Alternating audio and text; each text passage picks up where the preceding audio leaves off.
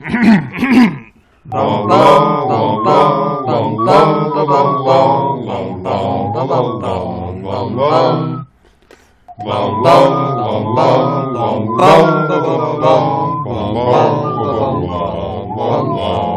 back to our podcast within a podcast, pottering around the made-up final exam prediction of Mangum Reads.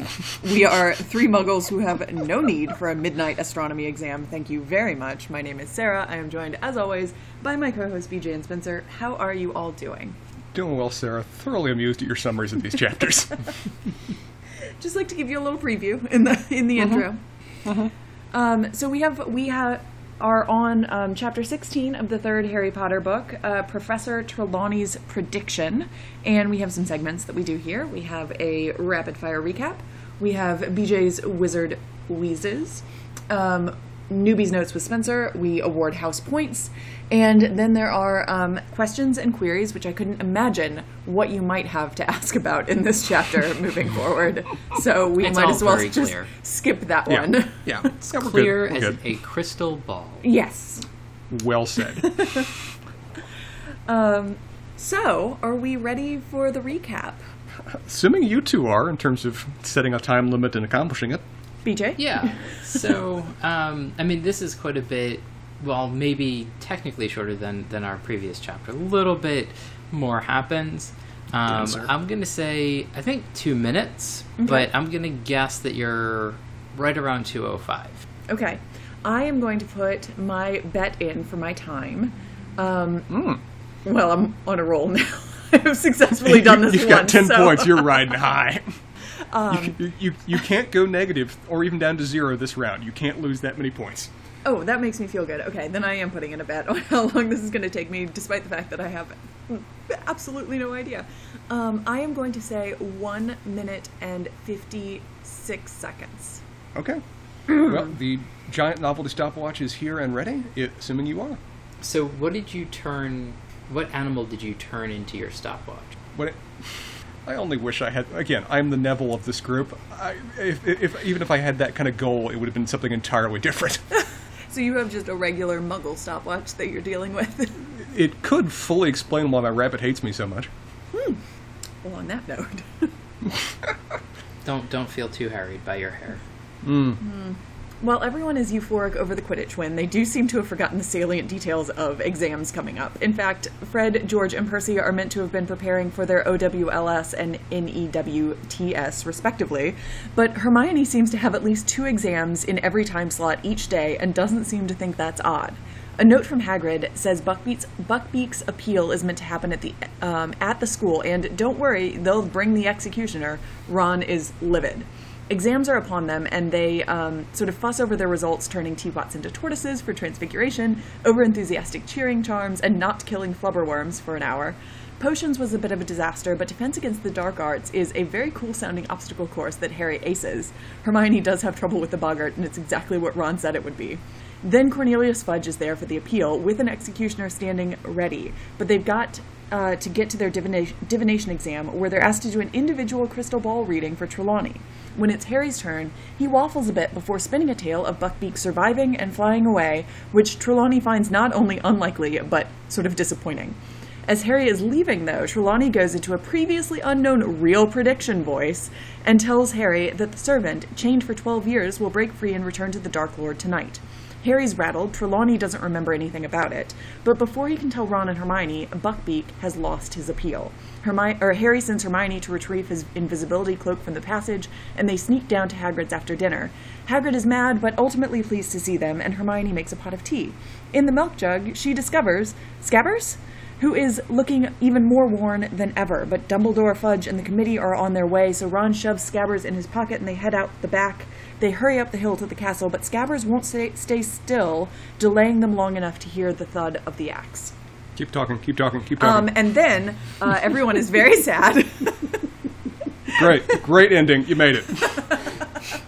You made it with you were a half second out. Oh, God. Like, no, I'm giving you that. I'm not okay. taking that away from you. Yeah, round up, Spencer. Round up.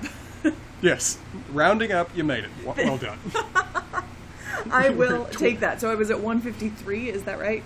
uh, you had to get it in one fifty-three. You were at one fifty-one in minutes, in little, little additions. So with I... with your and everybody was sad. You made it over. Well done. Thank you. twenty, twenty points. Very impressive. Points um, yeah, so, I mean, a lot of stuff does happen in this chapter. I do like how exams are always just sort of glazed over in this series that is purportedly about a school, but whatever. um, supposedly. Supposedly. About a school. Yeah. Supposedly. Um, um, so, B J, what are you wheezing about, um, apart right. from the fact that I, my score might have been a little... Cornelius fudged at this exact moment. It's fine. Okay. Um, so, how do students get sunburns in a greenhouse?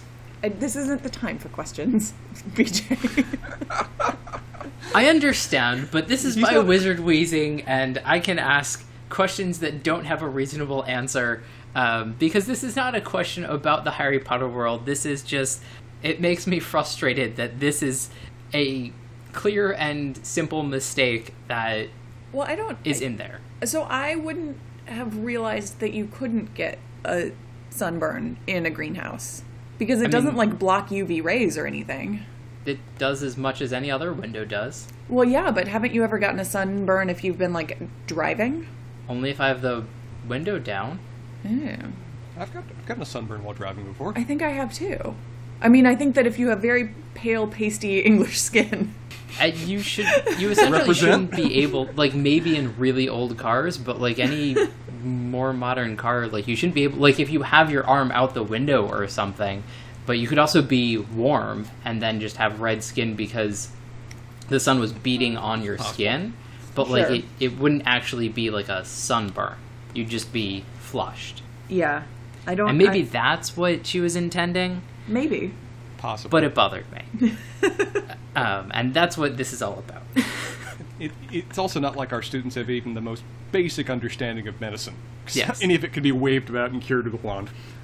Um, so, to follow that up, we have a description that, again, frustrated me. Um, the black mustached man was fingering something at his belt. Harry looked and saw that he was running one broad thumb along the blade of a shiny axe. So, either the axe is comically small, or, like, something completely nonsensical is happening uh, in terms of, like, what's about to happen with this executioner's axe, like, Harry's understanding of, like, what things are in the world. It, it's just all of these things. It's like, oh, he was playing something at his belt. Oh, it's a massive executioner's axe. Well, that's what it is. Mm-hmm. Okay, now I understand. If it's off camera, it doesn't exist. They couldn't see it until it suddenly appeared. Wait, so you're saying that everybody is some sort of dinosaur? Again... The dinosaurs didn't die. They put on capes and wizard hats and disappeared to the wizarding world. I so will say that this lizard is people. Yeah. um, this is another one of those moments where uh, the movies have actually gotten this better, uh, mm-hmm. where McNair is just standing with one of the like giant executioner's axes posted on the ground, like you would expect Death with a Scythe to be doing. Mm. Yeah. Um, because, yeah, to kill a hippogriff in one stroke, you need a pretty damn big axe. Yeah. And the, you are correct that the relative sizes of things do not make sense in this moment. um, I mean, like, I also would completely understand, like, a miniature axe that, that they carry around and then, mm-hmm. like, make it bigger. I don't know, there's got to be, like, an Ellargioso spell. Um, I think it's Engorgio, but yes. Oh, God, that is... Is it really? I was already chuckling, but that is just... You've crossed a line. Um, you have to deftly wield your wand to get an Engorgioso spell mm-hmm. done right. Um, and to to the previous uh, chapter, we also have a very interesting highlight this time around, um, which is, try as Harry might, he couldn't get his confusing concoction to thicken. Not that that um, has anything to do with anything. And Snape, standing watching, uh, standing watch with an air of underlined, vindictive pleasure, scribbled something that looked suspiciously like a zero onto his notes before moving away.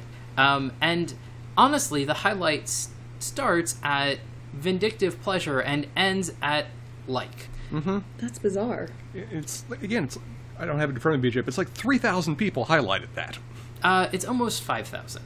What is going on? Why why are these individual little sections being highlighted? This is making me even more glad that I read the physical copies of the books, because this sounds enraging. What what what point am I missing? I mean, want to be part of the continuum. You're please. Just being gaslit by Amazon. I've definitely had some yes. of these things where people have like written and underlined things in pencil in books, yeah. and I'm just like, why do you care about that? That's oh yes, silly. I had one used copy of where pretty much every chapter there was one, there was like three words that were underlined with a marker on the side saying "very important" that I could never understand the importance of at all. Mm. That was a frustrating unit to study for. That's very weird. It almost reminds me of the people that I know that highlight literally everything just in different colors. What's the point? Oh God! What's the it's like, point? What, what are you doing? Yeah. It's, at that point, you're just inviting yourself to reread the chapter for preparation for the test. Yeah. Um, the other thing that, that struck me as somewhat interesting, and I wonder if this is uh, a thing that holds up, is they s- seem to start things surprisingly late, which is a fairly nice nod to them being teenagers and not wanting to start doing things at like six thirty or seven in the morning. But mm-hmm. it seems like everything sort of starts for, for them at nine. Well, you can't miss breakfast. Yeah, I think they have like an eight thirty breakfast, and then... I think they, yeah, I think they probably start their classes at nine. And also very interesting that they have lunch. Mm-hmm. And so that really tells you a little bit as to where J K Rowling is from, and... Yeah. You're, you're, you're also dealing with a community that the dangers of them being hangry are possibly lethal to those around them, given the skills that they can wield, so keeping a ready intake of calories into them is probably an important part of public safety. Just keep feeding them. I mean, that might be really why Hufflepuffs are sorted into Hufflepuff. It's just like, we are worried about your magic manifestation if you're hungry, so we're going to put you next to the kitchens. We don't care about your personality. We just care about keeping Hogwarts intact. B- B- I feel like you're assigning certain theories you have to me to Hufflepuff unfairly, but I know, I'll go with it. I mean, it wasn't specifically about you. Not every Hufflepuff thing is about you, just mostly mm. Hermione things. What? The, the, well. There, there is a Venn diagram of Hufflepuff qualities and Hermione qualities, and where you fit in is predominantly Hermione. But it is squarely in the middle of them. Yes. yes. There is unquestionable overlap. Uh, any other points, B J? Uh, no, I think that I'm, I am wheezed out. Okay. Well, this chapter opens with something I find both fascinating and very frustrating about these books, is that J K Rowling has a tendency to just offer fantastical things in the background mm. and then move immediately on. This story starts with gobstones and giant squids and never returns to them.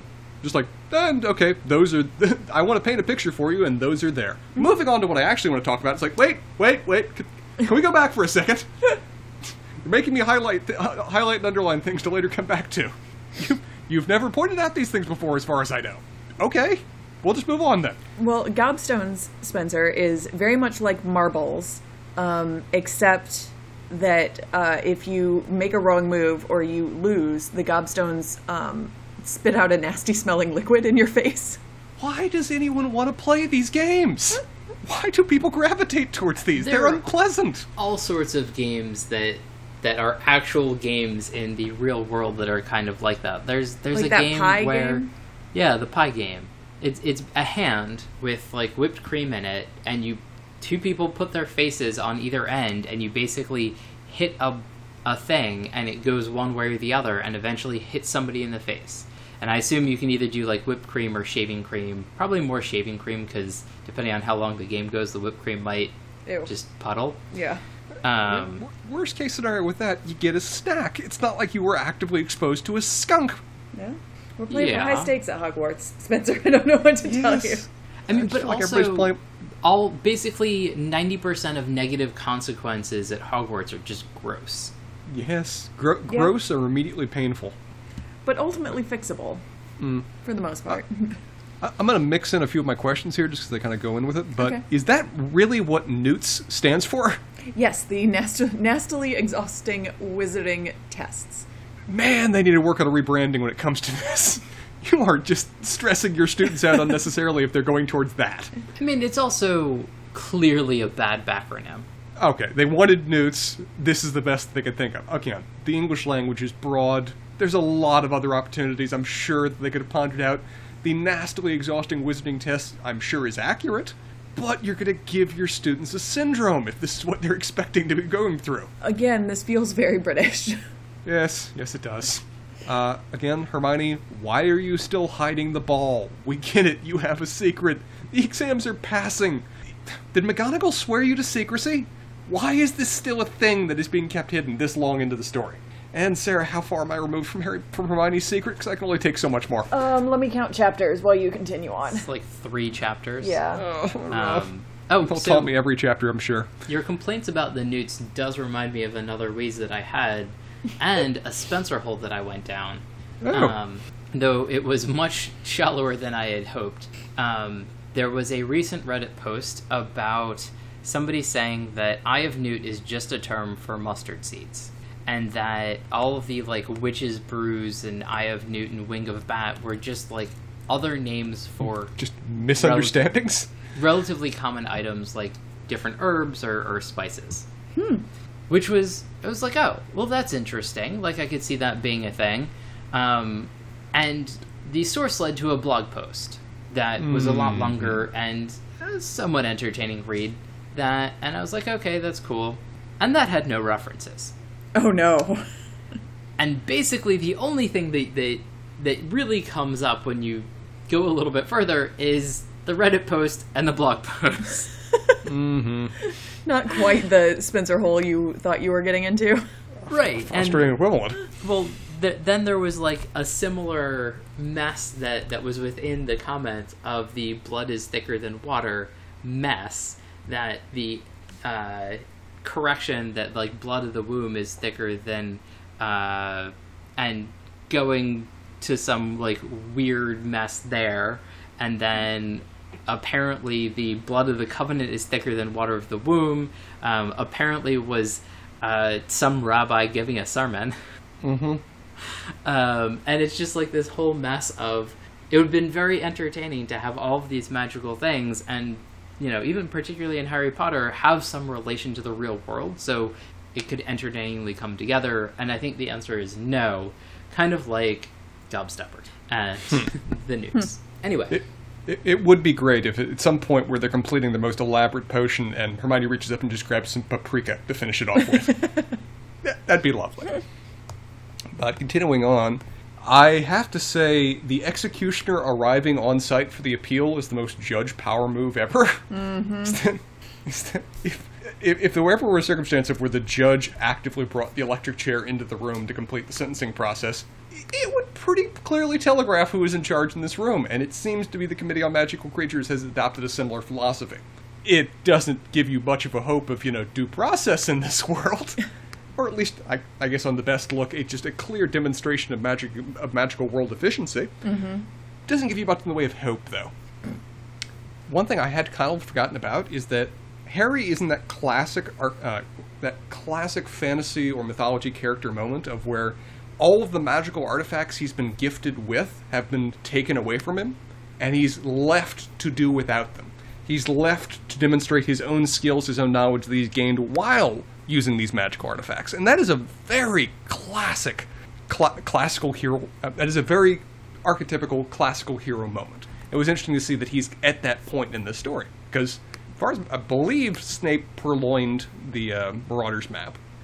And that was... Lupin uh, has it now. Lupin. That's right, Lupin has it now. Mm-hmm. And his Cloak of Invisibility is still, well, up until a later point in this chapter, is locked away. So... There is a moment of when Harry has to actually think to his own, de- work off his own devices, and my only thought with realizing that was, oh, they're all going to die. they, they, without, without these magical artifacts, I don't know how they would have succeeded at any point in the story. So it's a lucky thing he gets back at least one before he's done, because I don't know if they know how to succeed without these. Mm-hmm. Uh, I want to discuss and get y'all's thoughts on the three tests we have clearly set out in this chapter of comparing Hagrid's test, Lupin's test, and Trelawney's test.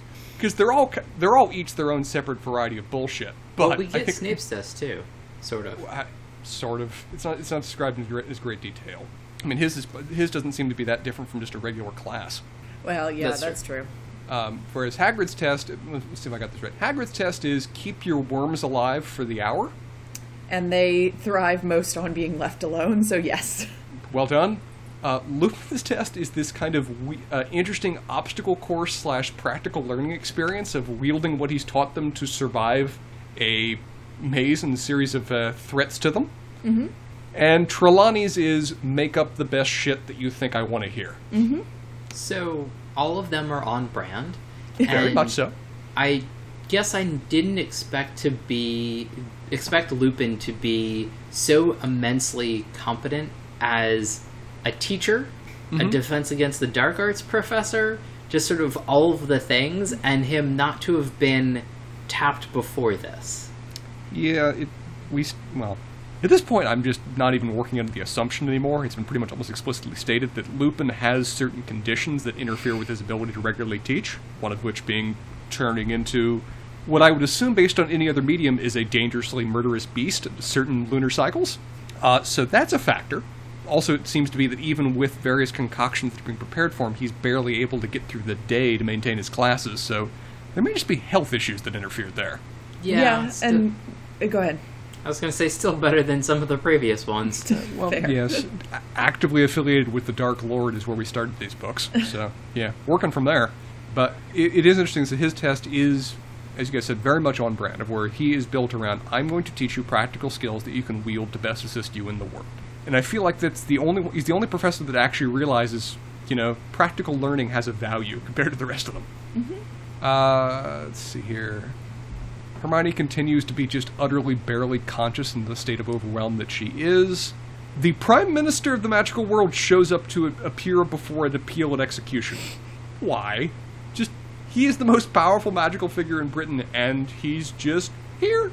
Well... It, There, I would guess that there's some other things going on with the Dementors that he that he should show up every so often, because yeah. I assume not many people can wield such demented power.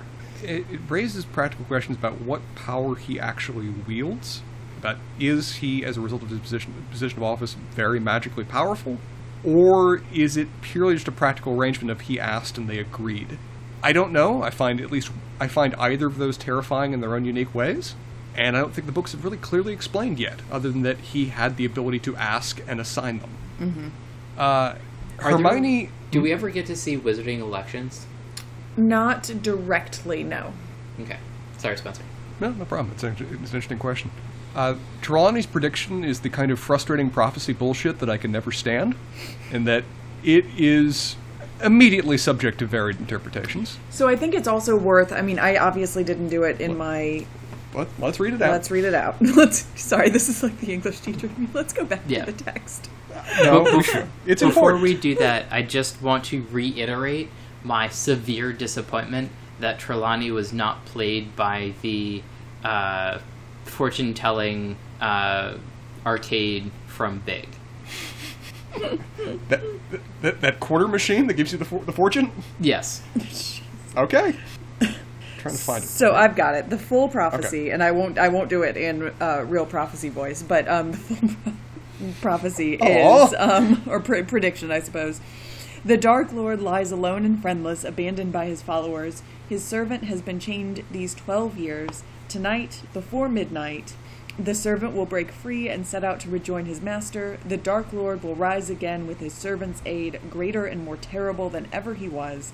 Tonight, before midnight, the servant will set out to rejoin his master. Interesting. We have a different version.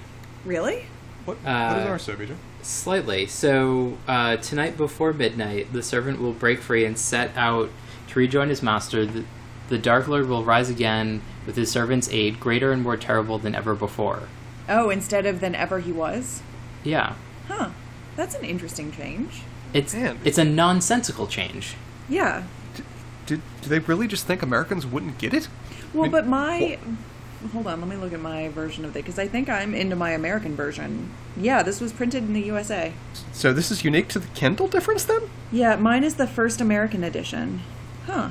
I wonder, that is, is it supposed to rhyme? No. No. No, there's no rhyme. There's no rhyme or rhythm to it. Huh. Okay, that is odd. That is very strange. Hmm.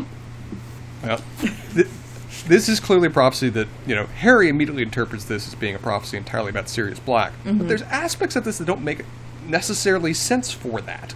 That the servant will break free, and tonight, before midnight, the servant will break free and set out to rejoin his master? Sir- is Sirius trapped? I- we haven't seen any reason to believe such. Rejoin his master doesn't seem to be part of his goal either, unless Harry's his master. That'd be a hell of a friggin' twist. So, again, it's the nature of all prophecies, that all all, all useful prophecy, prophecies within fantasy texts, or in texts in general, in that it is immediately subject to varied varieties of interpretation, and gives both the person making the prophecy and the author, author an opportunity to feel smug when something comes to fruition that can be explained within the light of it. So, if you were to compare this prophecy to uh, The Bear, the Bear, and the Maiden Fair.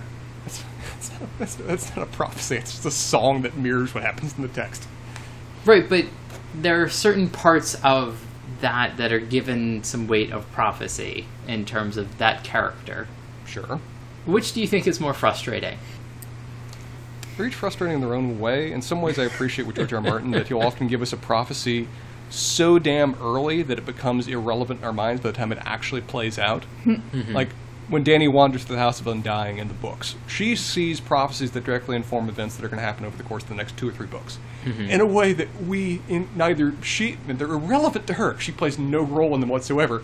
And they're irrelevant to us at the time in a way that we can no longer even see them. Mm-hmm. So, the key, and it's a key repeated element for George R. R. Martin, that prophecy is unreliable in a way that often leads you to fault and danger. Mm-hmm. It's not even it's unreliable. Even if it's accurate, it's useless to you. It's like magic. It's a sword. It, it's a sword without a without a handle. You're just, by grabbing it, you're threatening yourself more than you're actually getting anything useful out of it. Mm-hmm. Um, here, prophecy is mostly meant to taunt the reader, I think, um, and that's fine. And it works, and it makes Trelawney all the more frustrating of a character. But it, I, we've not seen prophecies yet in these books, and it's very possibly will in the future, that cross books. Most of the prophecies we see very much are entered and resolved within text. Mm-hmm. Um, in a way, I could be wrong about that. We could see certain ones play out differently as we go forward. But it, arc prophecies aren't what these books are built around the same way that George R. R. Martin has built his books. I think they just have something different, a different purpose assigned to them. Yeah. And I, I think that might be an audience thing. Like, sure. it, it would be very unkind to a thirteen-year-old to give them a prophecy that they will then come again across at when they're like seventeen, mm-hmm. towards right. the end of the books. See, even here, when prophecies are done early in the text, they were reminded of them again before they come to fruition, right. which yeah. is, is useful in terms of keeping track. Uh, so yes, that's willfully ambiguous shit. Thank you, Trelawney. Always helpful. Uh, Hermione being just utterly tired of everyone's waffling and shit is being is really delightful. Of where they're all just cavilling about, okay, oh, what are we, what are we going to do? The, the cape, the, our cloak of invisibility is locked away somewhere, and Snape is watching. What are we going to do? And before the, while they're even talking, before they're over the conversation, Hermione just walks out and gets it, brings it back. It's just like, who are you? That's replaced the, the Hermione from the earlier books. She is done with everyone's shit. No, she has come into her own, and everyone's just kind of intrigued by her. And I was like, okay, we had kind of pigeonholed you as who you were, and now you're really demonstrating, you know, character growth, mm-hmm. outside of that. And we're still struggling to really play catch-up in that regard. I think she's too tired to be anxious, and so just yeah. things happen. Uh, I said in the last chapter that Hagrid being depressed but trying to keep together was sad, just in ter- even in terms of his letter. Now we get to see that Hagrid in person, and my heart's breaking for the man. Mm-hmm. Where he is trying so tough to be strong for Buckbeak. He's trying so hard to give him a one last great day, to not give him any clue that anything's wrong so he can enjoy the experience. And that's just, that's really sad. That is really a guy trying to do a solid for a friend that he really cares about, despite how much emotional turmoil is he's just wrapped up inside. Hagrid's dying here before us, but he's trying to hide it for the sake of a friend. And that's really rough, and is only going to get rougher now that the execution goes forward. And, you know, I would have lost money on that. I was expecting some last-second reprieve, Dumbledore swooping in, them, you know, fleeing with the thing. I don't know. I was expecting some way out of this, and it didn't happen. so that's unexpected. It reminds me again, these are surprisingly dark children's books. Sometimes bad things happen, and we just adjust to that. Mm-hmm. I can only imagine what state Hagrid's going to be afterwards, and my heart goes out for him. In terms of things that also caught me off guard, Scabbers, what the fuck? Why are you in a milk bottle? Why are you in a sealed milk bottle? What's I going think he on? was in the jug. He was in the jug that she was yeah. going to pour the milk into. Although I had to read that twice today to make sure that I was getting it right. Even that. What are you doing there? Why? Why are you starving in the locked, caught in a little jug? Spencer, this do you smell makes... a rat? I, I do smell a rat. It's like, did Crookshanks catch you and then put you in the bottle for the sake of later torment? What? I, I don't know. I'm confused. I fully expected him to return alive because, again, superhero rules, unless you've got a signed death certificate and a body and the ashes of that body after you incinerate it, they're not really dead, but this is not what I expected. I don't know what to make of it. Uh, so, yeah, that kind of finishes up my notes. We can go on to who wins or loses this chapter, and I've got a nominee for one of those. Uh, yeah, I think we have a very clear... We've, we have set this up appropriately. Clear loser of the chapter, Hagrid. The, this mm-hmm. on the worst of all possible days. Yeah, this is rough. It's, this is a yeah. this is a good guy that is trying to be as mature. He's trying to be mature outside of his ability to be mature, so to help, so as to help his friend go through this. And the whatever the after effects of this are, they're not going to be great. Mm-mm. No, very bad day for him. Winner is I, a little bit unclear to me. I'd like some thoughts from you all on who actually had a good day. Hermione did pretty well. She yeah. just, like, did things. Like, there were, she didn't have that much... I mean, well, I don't know. She, so, she didn't... She probably got a B on her Defense Against the Dark Arts. I mean, oh, if you can't do a Boggart... And I don't think that's the only one, based on the few things she said. I think she's going for some Bs, B-pluses, and A-minuses. And I, again, I don't know how she's going to cope with that. Not great. Not great. We'll have to... Yeah. Have to see... I, I'm gonna put um, I'm gonna put Lupin forward. Yeah. That okay. We we see the respect the other students have for him, and we see his skill as a teacher clearly laid out, and the tests clearly go according to plan as, and well. The, this is something that was rather than last second was clearly thought out on his part, and it executes perfectly. Yeah, and we, I think that we could say, although this is again off camera, so it can't be our ultimate winner of the episode, but like Lucius Malfoy got what he was going for. Yeah. Yeah, like, the thing dick. happened. I think it doesn't matter to him at this point, though, is the other side of it. I think mm-hmm. I think he would be disappointed to see how happy everyone would be if it didn't play out as planned. Hmm. Okay. Sure, he's but cl- like, he's, I also he's imagine clearly he so excited. Care. Well, I don't think he's invested much of himself in it. I don't think he's done that with respect to anything. Mm-hmm. But if anybody is happy that it's somebody he doesn't like, that's a bad day for Malfoy.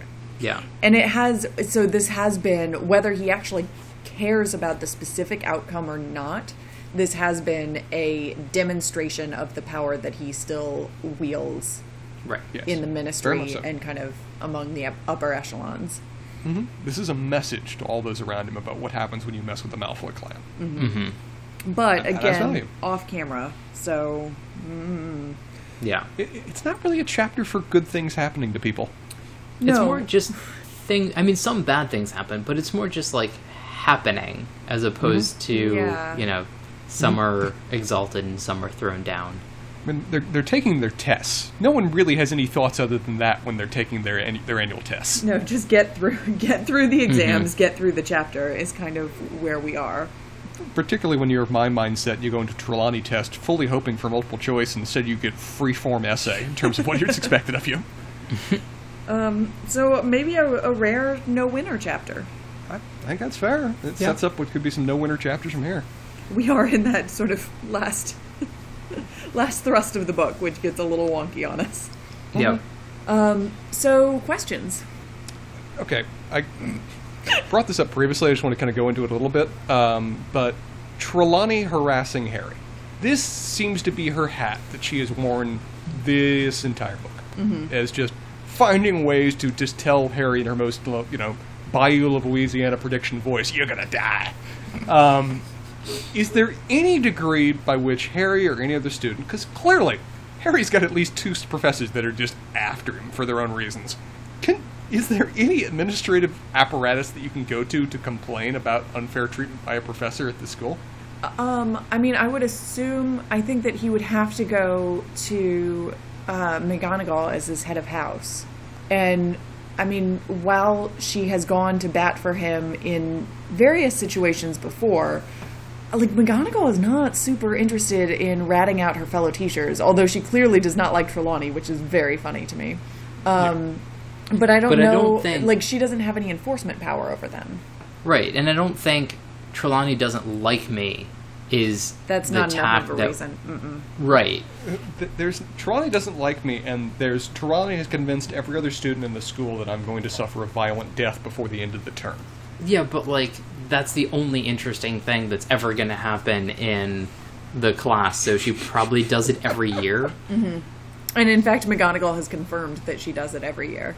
Yeah, and just that's not also not necessarily good. With as much preset narrative around it as Harry mm-hmm. has.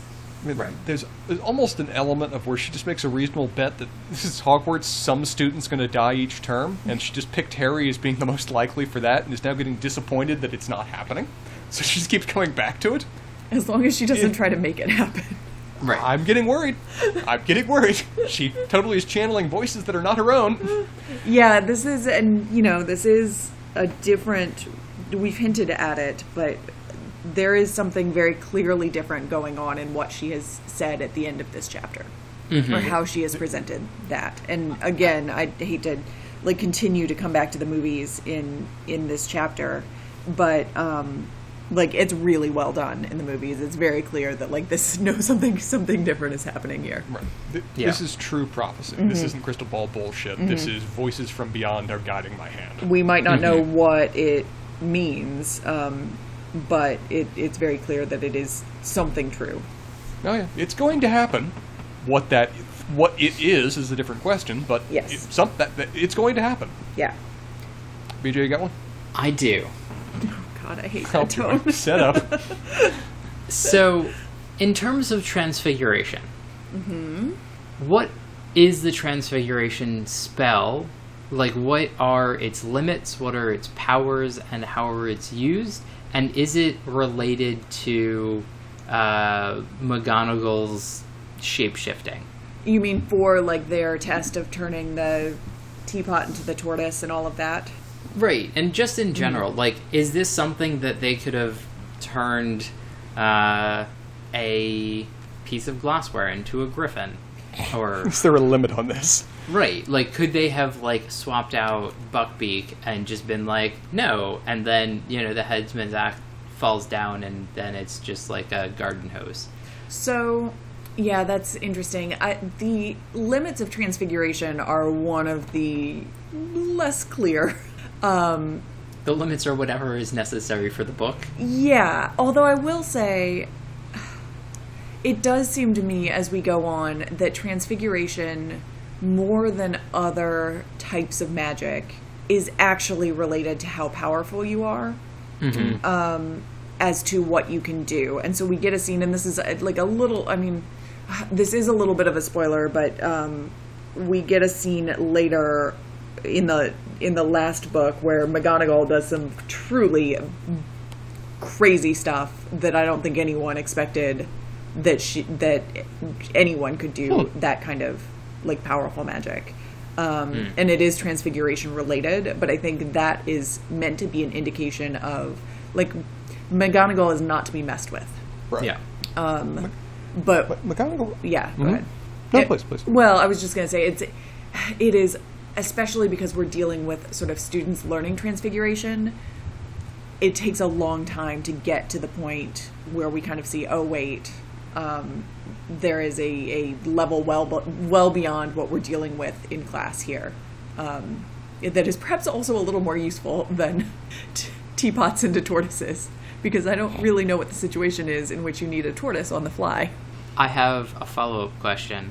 Mm-hmm. Um, so is her first name a an apt description of the semi-progression that she has in terms of uh, the books? Mm. Um, yeah. Okay. Yeah. It's not I'll have to think about that a little bit. But my initial, it's not, no, it's not far off. Gotcha. Yeah. Hmm. Um, and so is Transfiguration related to her being able to turn into a cat? Um, not, not specifically, although I think that there, I mean, I think that there is like a correlation in terms of how much power it takes, but we learn more about what is going on with her ability to turn into a cat um, mm-hmm. in a couple of chapters. Okay. McGonagall strikes me as being probably one of the most low-key powerful people at Hogwarts, mm-hmm. in a way that you're almost thankful that there's the imposed teaching plan by Dumbledore being very hands-off, as well as what for her is probably sixty years of diligently, di- of diligent decorum conditioning. Mm-hmm. Otherwise, if she was ever set off, things would burn. Yes. Uh, question about professors. To what degree... Are they given complete freedom with respect to their tests and lesson plan, or is there any kind of national or at least institutional guidance on this? Do they have to at least make, meet certain checkboxes, or are they just really free-form for how this goes? They are. It, they are. They can do what they want. Okay. For now. So it really is just, we are going to give you the training necessary to pass your OWLS and your NEWTS, and that's really the only actual assessment of you as a wizard you're ever going to have. Yeah. Yeah. Um, and so there are... I mean, I assume that they must be teaching to some sort of standard, simply because what we what we learn when Harry and Ron and Hermione actually take their OWLS um, is that there are independent assessors who come in.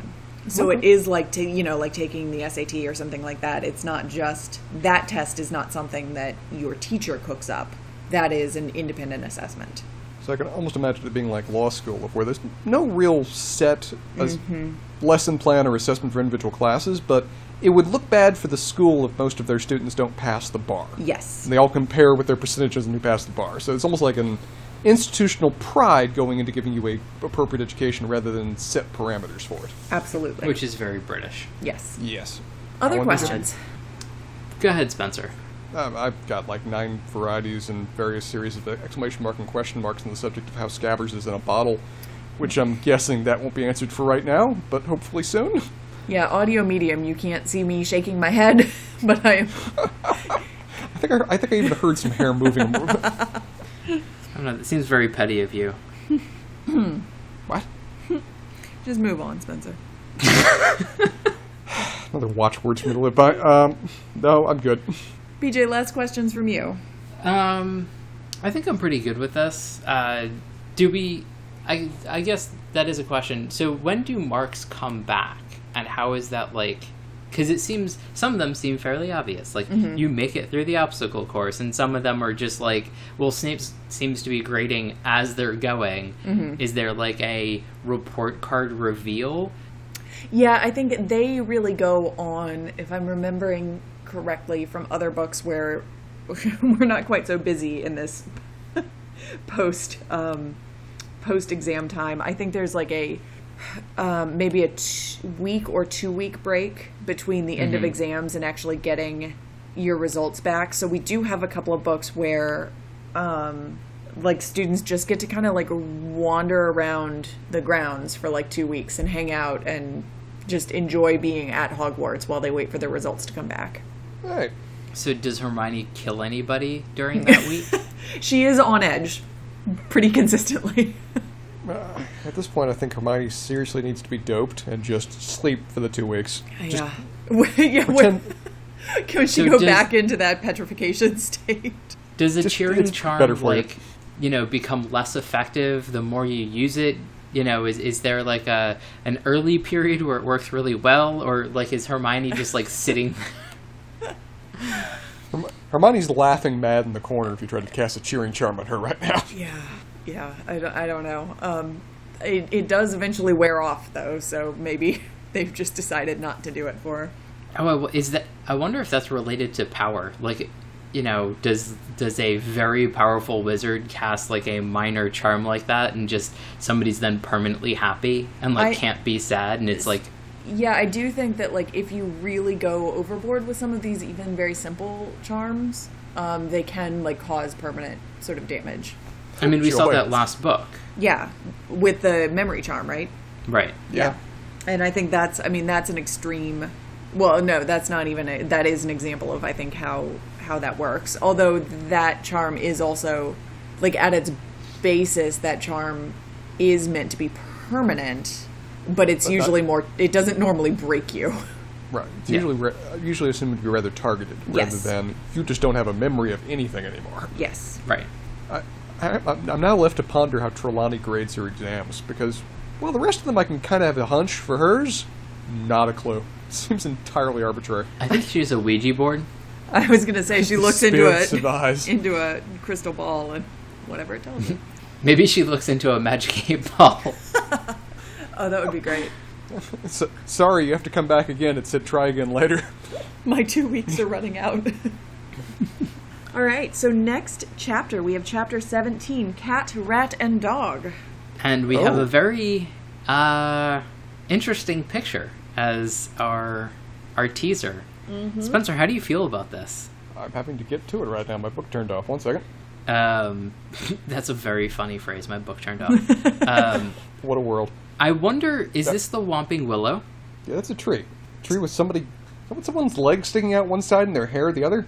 I, well, I was thinking a tail the other, given that tail it's works. Cat, rat, and dog, but um, maybe it's just a tree that we don't know anything about, but I assume we'll find out next chapter, or not, because sometimes that's how it works. You, I, I can tell you with certainty that you will find out what tree this is next chapter. How about that? How about that's, who the cat, the rat, and the dog are? Uh, I don't remember exactly where this chapter ends, but I'm sure that some of that information will be revealed to you, Spencer. I'm pretty sure the dog might be Sirius Black. That's a reasonable bet. Uh, we have a rat available, and we have a cat available, so I think we've got all of our all of our actors for the stage. Let's just see if it's the right play. Hmm. Well, this has been fun, guys. As usual.